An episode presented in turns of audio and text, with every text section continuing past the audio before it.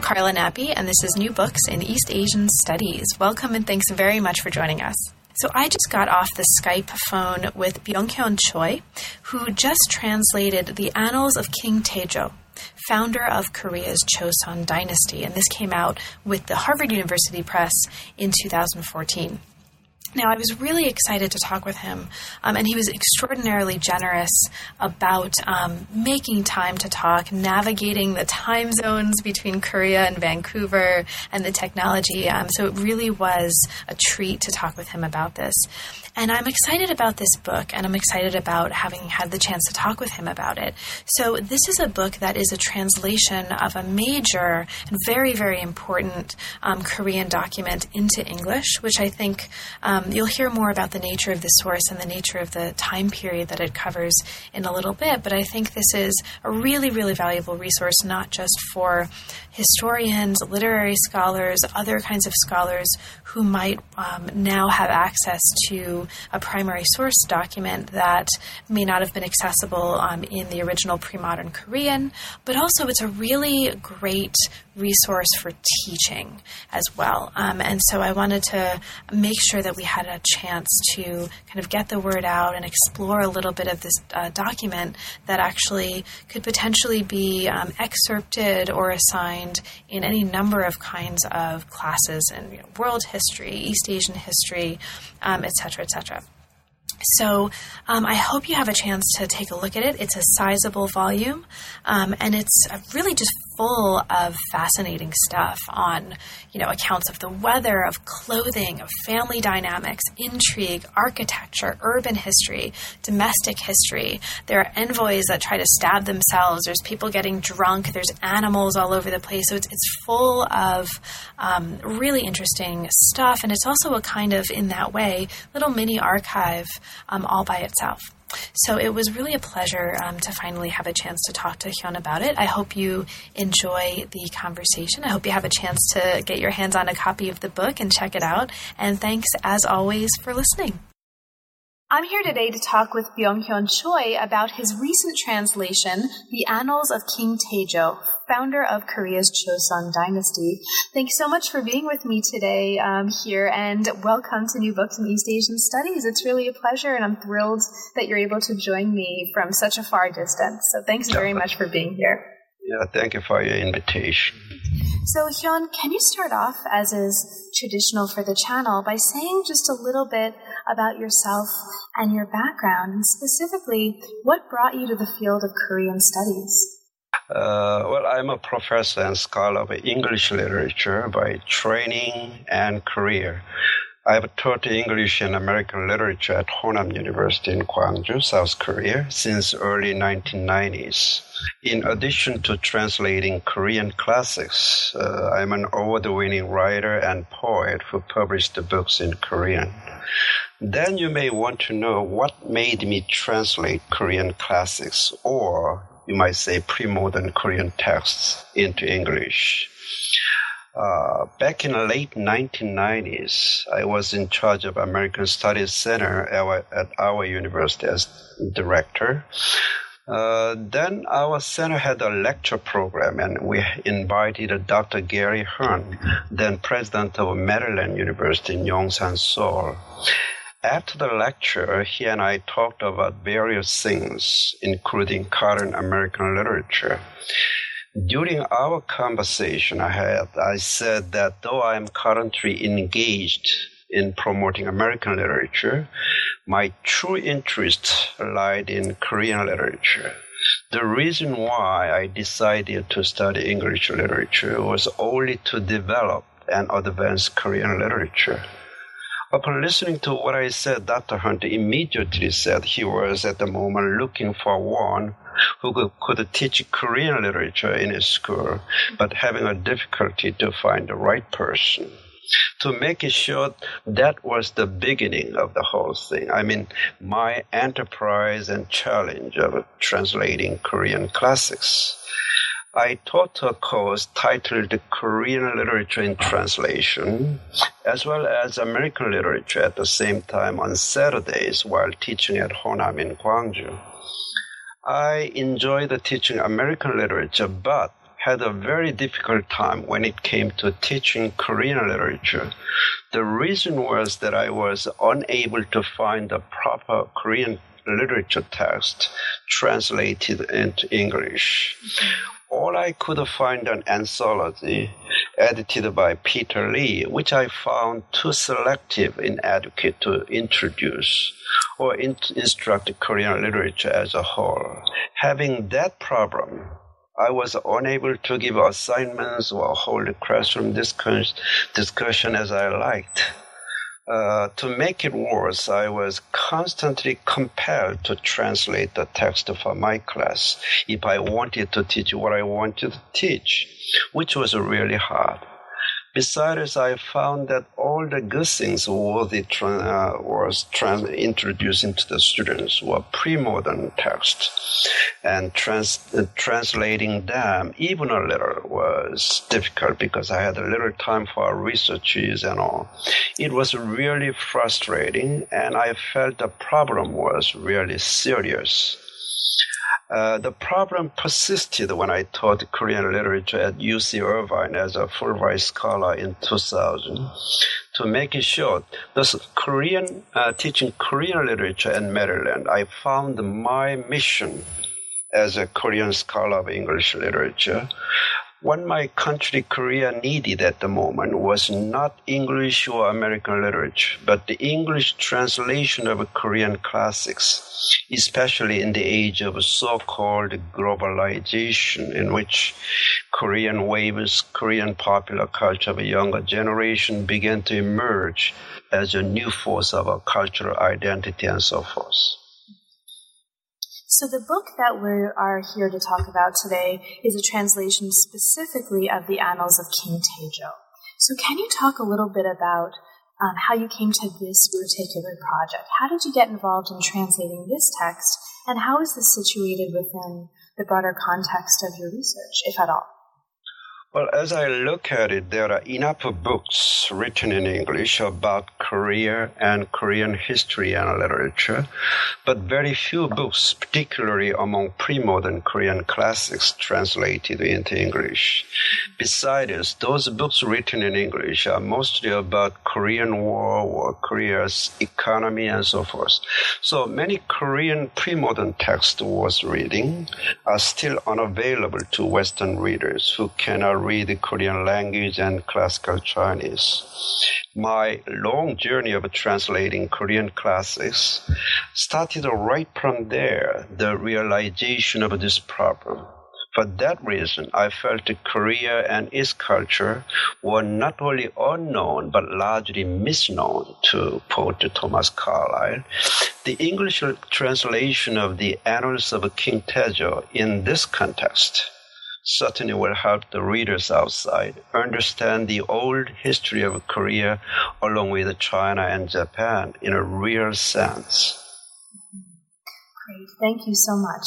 So the text, the Annals of King Taejo, represents an excerpt, so one part, of the veritable records of the Joseon Dynasty, a historical record that documents important events and historical developments from the first 472 years of the Joseon period in Korean history. So for listeners who aren't maybe so familiar with this source, the veritable records, can you talk about it a bit? How were the veritable records produced? What's important for us to know about that? From the beginning, the Joseon Dynasty established a system of making historical records on a daily basis. The system was not really new. In the previous Goryeo Dynasty, there existed veritable records, though they were destroyed during the foreign invasions. However, in the new Joseon Dynasty, making veritable records were more firmly established from the start, both officially and systematically. So, institutionally, to junior officials from the Office of a Royal Decree, we call Yemun-gwan, were made to attend all the meetings between the king and his officials, whether they be private or public, as well as the events and ceremonies that took place at the royal court. And these historiographers, or chroniclers you may call, meticulously recorded what they witnessed. They basically wrote a brief summary in literary Chinese.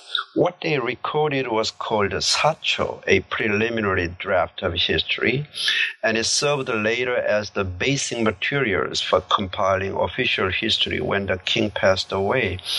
When their drafts concerned the politically sensitive matters, they were allowed to keep them privately at home, but they were required to submit them later when the annals of the deceased king were compiled. The drafts of history made by historiographers were submitted to the Bureau of State Records, we call Chunchuguan, at the end of the day, so that any attempt to later revise the drafts for private or political purposes could be prevented. Anyone who attempted to revise them was subject to death or lifelong exile, and the strict law was to safeguard the integrity of the records. This law was so strict that even historiographers could not revise their own drafts of history once their drafts were submitted to the Bureau of State Records.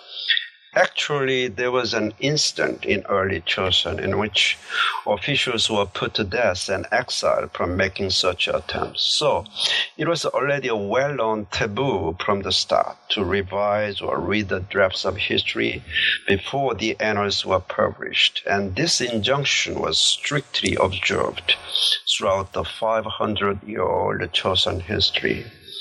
Once the king passed away, an ad hoc annals compilation bureau, we call Sillokjeong, was established, and scope officials selected from various departments, who are all learned and good at writing, started working on the annals of the deceased king, collecting materials including satcho drafts and other records. It normally took a few years to finish, but sometimes much longer when those materials were destroyed due to rebellions and disturbances. What was interesting is that once the official annals were completed, the drafts collected for them were destroyed in a ceremony called satcho, which means washing the drafts clean with water, and then they dried or washed the papers for using them again. That's really interesting. So what makes these veritable records so useful for historians? Why are they so important for historians? Useful, well, in many ways it can be useful, but first of all, I would like to talk about the reliability, if I may. Certainly, and they're actually part of the same issue. So yeah, it has just to. Right. Yeah, let's just move right to reliability. Yeah, I would say Korean veritable records are pretty reliable compared to those of Ming and Qing China. It is well known that Emperor Yongle of Ming China revised the annals at least twice to justify his usurpation of the throne from his nephew. This sort of thing never happened in the case of Joseon Korea and its historical records. It's true that the annals of individual kings were once in a while influenced by factionalism. The prominent case is the annals of King Sonjo.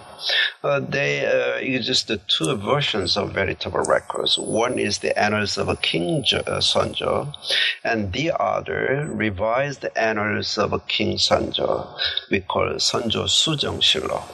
King Sonjo was a monarch responsible for the Imjin War, the unprecedented catastrophe in the nation's history. The original annals of King Sonjo was compiled during the reign of Gwanghaegun, who succeeded King Sonjo, and the northern faction now in power, during the reign of King Gwanghaegun, was naturally critical of the Westerners and Southerners who played major roles during the reign of King Sonjo and the Imjin War. However, as Gwanghaegun was dethroned later by King Injo and the Westerners, there was general opinion that the annals of King Sonjo need to be revised because the Northerners in compiling the annals were unfairly critical of the Westerners. As a result, the revised annals of King Sonjo, much shorter than the original annals of King Sonjo, finally came out during the reign of King Hyojong, who succeeded King Injo. However, you should know that the Westerners did not destroy the annals of King Sonjo. Instead of destroying them, they made a revised version separately so that the posterity can judge the both texts on their own. This is the reason why I said that the veritable records of the Joseon Dynasty are reliable. You asked about how useful these records are, can be used by historians, right? Mm-hmm. I don't know how to answer your question because I'm not a historian, had no time to investigate that. However, I can say this. As I observe, the historical records like veritable records have been used more frequently and in an exciting way by the writers and producers of historical dramas and movies in recent years. In the U.S., you seldom watch historical dramas on TV. Here in Korea, historical dramas are on TV all the time. We have historical dramas. We do. Well, we have historical dramas. The Tudors, the Borgias. No. I just want a little plug for some, scandalous historical dramas about the Tudors and the Borgias. But anyway. Oh, yeah, that I know. But I'm making comparison with history in general. Sure, yeah. So many movies based on history are extremely popular. For instance, last year alone, TV drama Cheongdojeon was a hit, the most famous scholar that comes out in the annals of King Taejo. Movie Myeongnyang, which featured Admiral Lee Sun-shin at the naval battle of Myeongnyang, was a blockbuster last year alone. So the usefulness of the veritable records appears to be limitless. As far as this annals of King Taejo and other veritable records are concerned. Mm-hmm. So let's move from the veritable records more generally and start talking specifically about the annals of this particular figure. So for listeners who are not familiar with King Taejo, can you briefly explain kind of who he was? Now, I know that's a very broad question, but for listeners who might be interested in what you think are some of the most important things about this figure that merit a translation of these annals, could you maybe speak a little bit about that? Okay, let me give it a try. King Taejo is the founder and the first king of the Joseon Dynasty, the predecessor of modern Korea, Joseon Dynasty is. His name is Yi Seong-gye, and he was a military general during the Goryeo Dynasty, a war hero nationally recognized for his military success and outstanding leadership. And at the end of his distinguished career, he finally overthrew Korea in 1392, and with the support of a new literary and army generals who followed him, founded a new dynasty called Joseon, which lasted until early 20th century. The time he lived was when the Yuan Empire was in decline and the Ming Dynasty, which was founded and ruled by Chu Yuanzhong, later Ming Taizhi, was on the rise. The Goryeo court, which was also in a bad shape due to the frequent foreign invasions and intermarriage with the royal family of Yuan, was divided between pro-Yuan faction and pro-Ming faction. Yi Seong-gye led the pro-Ming faction, while his rival General Choe Yeong led the pro-Yuan faction. What happened was in 1388, when the Ming government demanded the return of the significant portion of the Korea's northern territory, General Choe Yeong and King Wu were outraged and ordered Yi Seong-gye to immediately attack Liaodong, China, crossing the Yalu River. Believing that the invasion of China had no chance to succeed, Yi Seong-gye tried to persuade Choe Yeong and King Wu not to launch an attack, but without success. So he led the army up to the Yalu River, but due to the bad weather and rainy season, combined with a flood at the river, he finally turned around to march back home. The Yalu was his Rubicon, so to speak, but unlike Seja, his decision not to cross the Yalu was his declaration of war against the Goryeo dynasty. Upon returning, he defeated General Choe Yeong and dethroned King Wu. Nevertheless, he did not ascend the throne right away. He made Chang, the son of King Wu, succeed his father as a new king. However, both King Chang and his father, former King Wu, were soon found to have conspired to regain their power, and being guilty, they were exiled and put to death eventually. Then, Yi Seong-gye had a member of the royal Wang clan crowned as the new king, and that is the King Kongyang. King Kongyang's reign had to be brief due to the hidden conflicts between him and Yi Seong-gye, and on the fourth year of his reign, King Kongyang was forced to abdicate the throne for Yi Seong-gye. It's too long to rehearse all what comes later, but if you have a further question, I will answer that. So the text itself, as you tell us in the introductory materials to the book, was compiled in 1409, and it was completed in 1413. So why is there anything about this particular period, right, that makes this source such an important source to translate? Well, millions of foreign tourists visit Seoul every year, but they mostly don't know who made this great capital and all the royal palaces they visited. If Goryeo dynasty continued to exist, I guess modern Korea would turn out to be quite different. Korea used to be a Buddhist country. After Joseon replaced it, it became a Confucian state. People need to know that all these changes started with the reign of King Taejo. By translating his annals into English, I wanted to let the people outside, visitors and tourists, the readers, know about important aspects of the Korean history, along with the histories of its neighbors, China and Japan, in the late 15th century. The veritable records of the Joseon Dynasty, along with other historical records, such as the diaries of the royal secretary, we call Seungjeongwon Ilgi, and diary of self-examination, all written by the kings themselves, is registered in the UNESCO's Memory of the World since 1997. These records, being so voluminous, have never been translated into English. I want to let the people across the world know about the existence of these historical records, which can be interesting to them for various reasons. Along those lines, and thank you very much for that, in your opinion, what kinds of historians or other scholars working on what kinds of historical topics might most benefit from working with this translation? If historians are interested in finding out how Joseon Korea started, who the major figures in that transition period were, and what their success or failure was, how Joseon society or political system looked like at that time, how the nation's capital moved from Kaesong in North Korea to modern Seoul, what was the city plan and the vision of the bureaucrats of the early Joseon, etc. I believe the annals of King Taejo can be useful. Wonderful, thank you.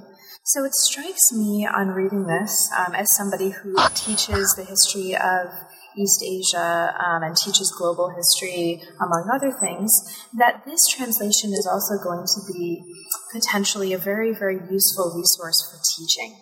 And this is, and in fact, in the beginning of our conversation, you mentioned the importance of a concern with teaching and the availability of texts for teaching as being, one of the forces that motivated you to work on translating these kinds of texts in the first place.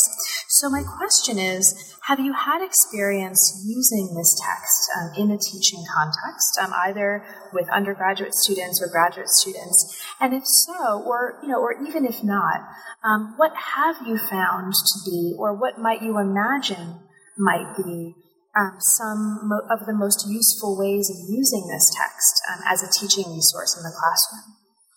Well, so far I haven't had a chance to teach Korean history using the Annals of King Taejo as a textbook. Remember, I'm a professor of English literature. Of course. But in the future, I guess I may be able to use it if I am given a chance. Since the book contains a multitude of information and materials regarding Korean history and culture, I'm sure it can be useful for teaching and many other purposes. All other books I translated, the Book of Corrections, Admonition and Governing the People, all those books are now currently used as textbook in the U.S. and other parts of the world. I'm sure that this text, the Annals of King Taejo, will be used in the future in the classroom. Yeah, certainly. And I think just before we'll move on to more questions, I'll just note as a reader of the text that I think the book could be potentially very useful, certainly in history classrooms, but also beyond history classrooms. I mean, I can imagine world literature classrooms as well, using all or part of the text. And there's some really, really interesting material in here on weather and animals, architecture, family history, medicine. There's accounts of omens. There's stories. There's one story of his envoy who gets really drunk and threatens to stab himself. I mean, there's all kinds of really wonderful material. So I can imagine that one doesn't probably have to be a history professor or teaching a course that's history per se or Korean history in order to make use of this as an example of a literary text, even kind of annals as literature. I think would be really interesting. But let's move on to talking about your experience as a translator. So from the perspective of translation, and this is something you have an illustrious career, right, in doing, this is something you have a ton of experience with. For you, what are some of the most notable features of this text, the features of the text that you might think are worthy of discussion from the perspective of translation? So as a translator, what are some of the most interesting features of this text for you?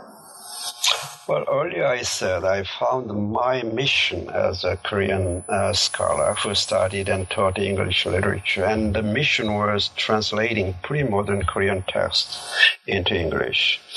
I feel like I am called to this work because it has to be done no matter how difficult it is.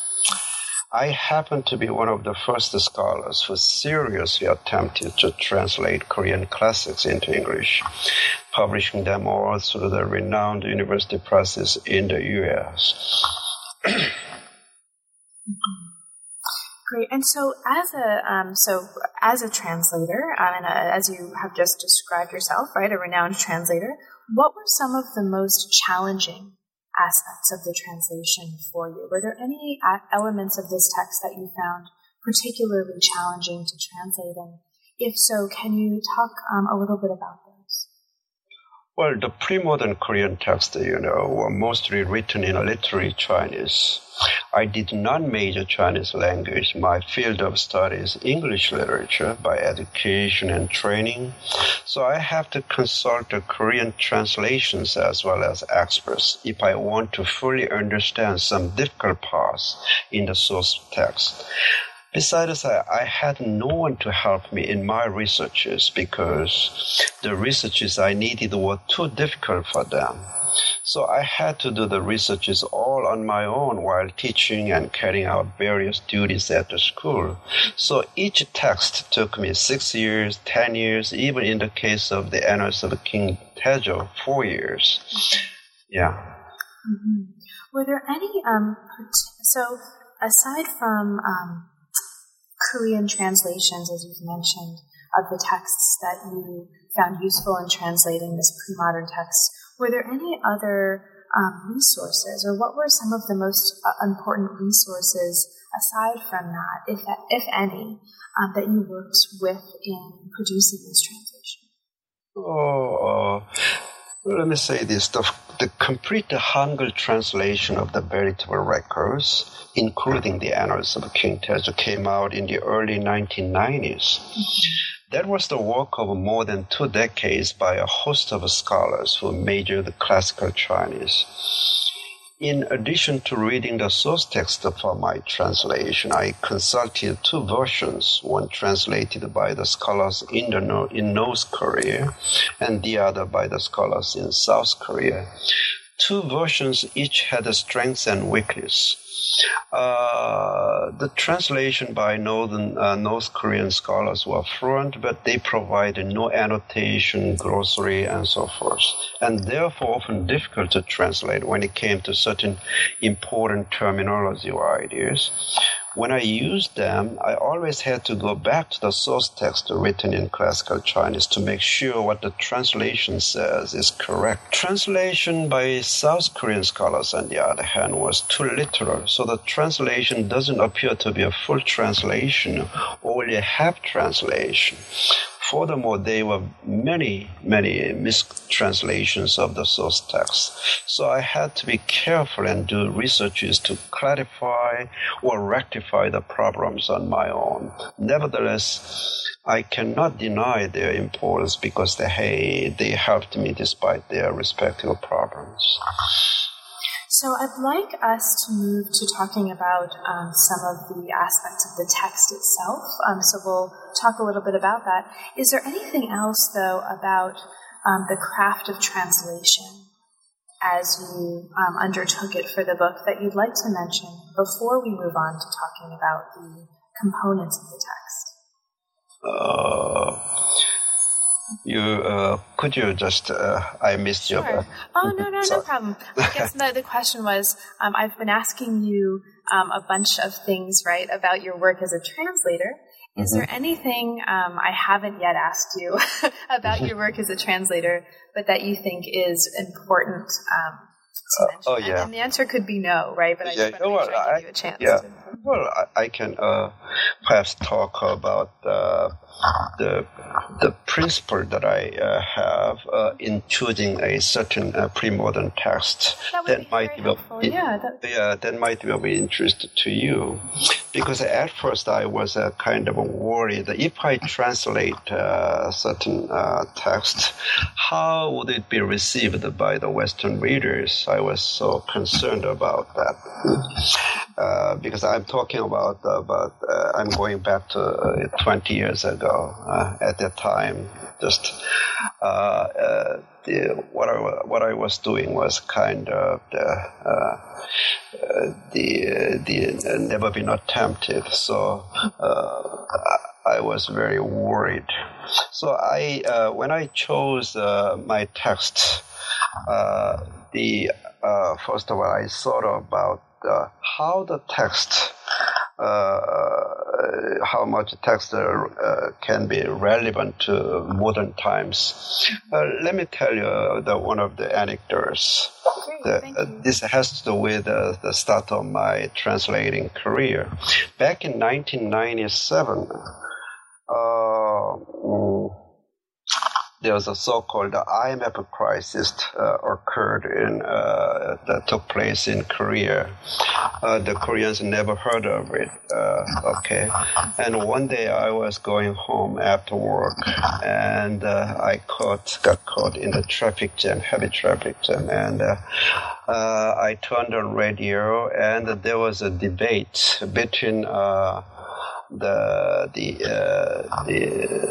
finance minister and the member of opposition party about this IMF crisis, national crisis at the time, and they were blaming each other for the cause of the crisis. And all of a sudden it occurred to me that this was exactly the situation of a Qing bureau that later I translate the Book of Corrections during the Imjin War. The book was written by the Prime Minister at the time, Yi Seong-gye, who was in charge of the whole war, the operations throughout the crisis. And that time, 400 years ago, when Hideyoshi invaded Korea, people didn't know who Hideyoshi was. why there was so much they're confused and all. And when IMF crisis took place, the Koreans didn't know what the IMF stood for. They didn't quite understand. I found another parallel situation between now and then, that 400 years ago, anyway, I just momentarily lost. There's a certain parallelism, and I will later get back to you. And so immediately upon arriving at home, I took out the book, the Jingbirok, and translated the preface into English. The preface is pretty short and not much long. It's a little more than a page. And when translated into English, I thought it was good to paraphrase the Genesis. I was quite pleased and excited. But I wondered at the same time that when I translated all these texts, very difficult task, how would that book would be received? So I tried to justify, try to find some kind of justification for the English translation of this important text. First, okay, since this event is not only the story of the 400 years, but also the current story, which is recurring again and again, is the story of a national crisis. Okay, so I figured that because of the relevance, I think that people might be, the Western readers might be interested in it. And also that the story itself has a certain universality. The national crisis is a kind of experience that perhaps everyone across the world just can have. So I figured that my translation will stand eventually, and it turned out to be right. The book was well received, more than I expected. Yeah, that's great. Thank you for sharing that. I mean, especially, I'll just comment. It's really interesting to hear, because as somebody, at least personally trained as a historian, we talk a lot about the importance of studying the histories of certain topics as they might inform contemporary debates, or how we understand contemporary society, and perhaps how we might understand the future, right? But we don't often, bring into that conversation, or at least not in my experience, the importance of the parallel experience for translators, right? That not only understanding the history of the past, but also translating. The documentary archive of the past is also really important in terms of how we understand the present. And so that's a very useful perspective to bring, and I thank you for that. So let's talk a little bit about the book itself. Now, you mentioned, you talk in the translator's introduction to the book about the general introduction of the Annals.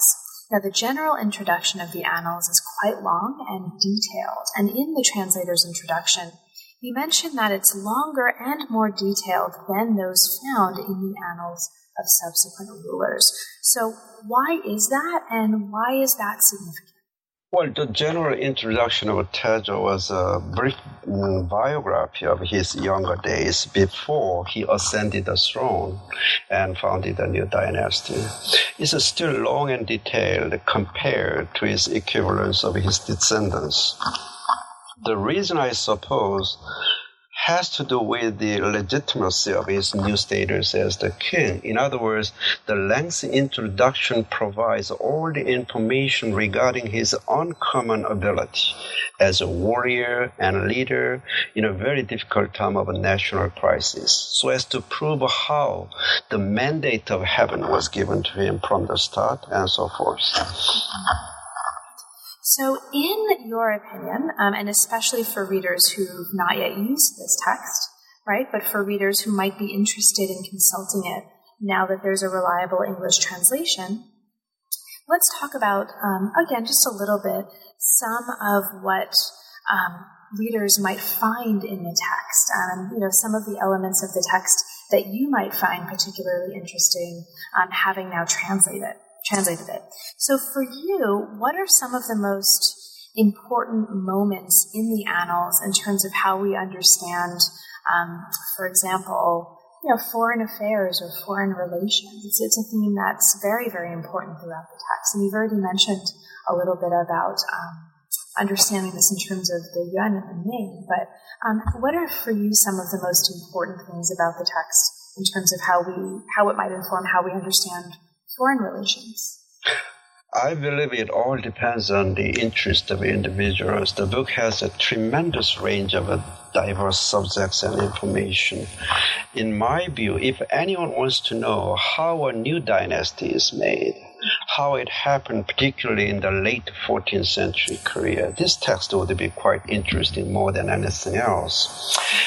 As a rule, the historical texts of the countries that have long histories like China and Korea, the details in the records of their early history are often either too brief or too ambiguous. The Annals of King Taejo in that sense is very exceptional. The readers can clearly see what happened if they read the book. So are there any important elements of the text, aside from foreign affairs, right, that have to do with domestic history or urban history or any other kind of major topic that you think that you're particularly interested in or that you think make the book especially interesting? Well, to appreciate the book, the readers may need to know first the general background of late Korea and early Joseon history. Many things are hidden behind the walls and records. Remember that historians or chroniclers had to be very careful about what they wrote. At the same time, I would like to point out that readers need to read the translation of the original source text if possible, not just the books explaining about the general history. Otherwise, they cannot know the real voice and spirit of Korean people, especially their leaders and intellectuals. That's why the translation of Korean classics is important. So, Hyun, thank you so much for making the time to talk with me today about this, I think, really interesting and really important new translation that I think really kind of opens up the possibilities for how we engage with not just Korean history as writers and researchers, but also as teachers. Is there anything else about the book, and about any of the things that we've talked about that we didn't cover, but that you'd like to point out for listeners who may not yet have had the opportunity to read it? Let me talk about the pre-modern Korean text, which still remain untranslated, unknown to the outside world. The Annals of the Joseon Dynasty, or we call the veritable records, and other important texts, diaries of the Royal Secretariat and the diary of the self-examination. Those texts, each, in the case of the diaries of the Royal Secretary, amounts to 3,400 volumes, and the other text, 2,400 volumes. It's so voluminous. But they contain so many informations, virtually everything that concerns the Korean culture, history, and everything. They need to be known to the outside world. They are all now registered in the UNESCO Memory of the World and so forth. So that's why I attempted at least to translate this Annals of King Taejo. So the not only those texts, there are many other interesting texts belonging to the Goryeo period or Three Kingdom period, not to mention the Joseon period. So these days, Korea has been known as the disseminator of a popular culture, K-pop, K-drama, you know, the Hallyu Korean waves and all those. But in a certain sense, they misrepresent the true, genuine Korea, in my view. So we need to have a more competent translators for all this, for translating all this important Korean text. So now that the book is out, and congratulations on the translation, what's next for you? What are you currently working on? What's inspiring you right now? I've just finished translating another important and interesting book called Pukkagi. In English title would be Discourse on Northern Learning, which was written by Park Je-ga, an 18th century Korean scholar. The book is about the author's awakening after seeing Qing China. Koreans used to hate and despise the Qing because Qing leadership originated from Joseon Manchus and toppled the Ming that helped the Joseon during the Japanese invasion to repulse the Japanese invaders. The Joseon Korea paid a tribute to Qing China, but with no respect or gratitude, anything like that. Koreans thought the Chinese then were now barbarians, and they had nothing to learn from that. But when Park Je-ga and others visited Beijing, that time Beijing was called Yanjing, they were amazed to see the development and affluence of the Chinese society. As a result, he also calls for drastic reforms in all areas. So the book reveals certain interesting aspects of Joseon intellectuals, especially their zeal for reforms, need for international exchanges, and their unique worldviews, and so forth. Well, thank you so much for taking the time to talk with me. It's really been a pleasure, and again, congratulations on the translation, and thank you so much for your hard work on that. Yeah, it was a real pleasure talking to you. You've been listening to New Books in East Asian Studies. Thanks for joining us, and we'll see you next time.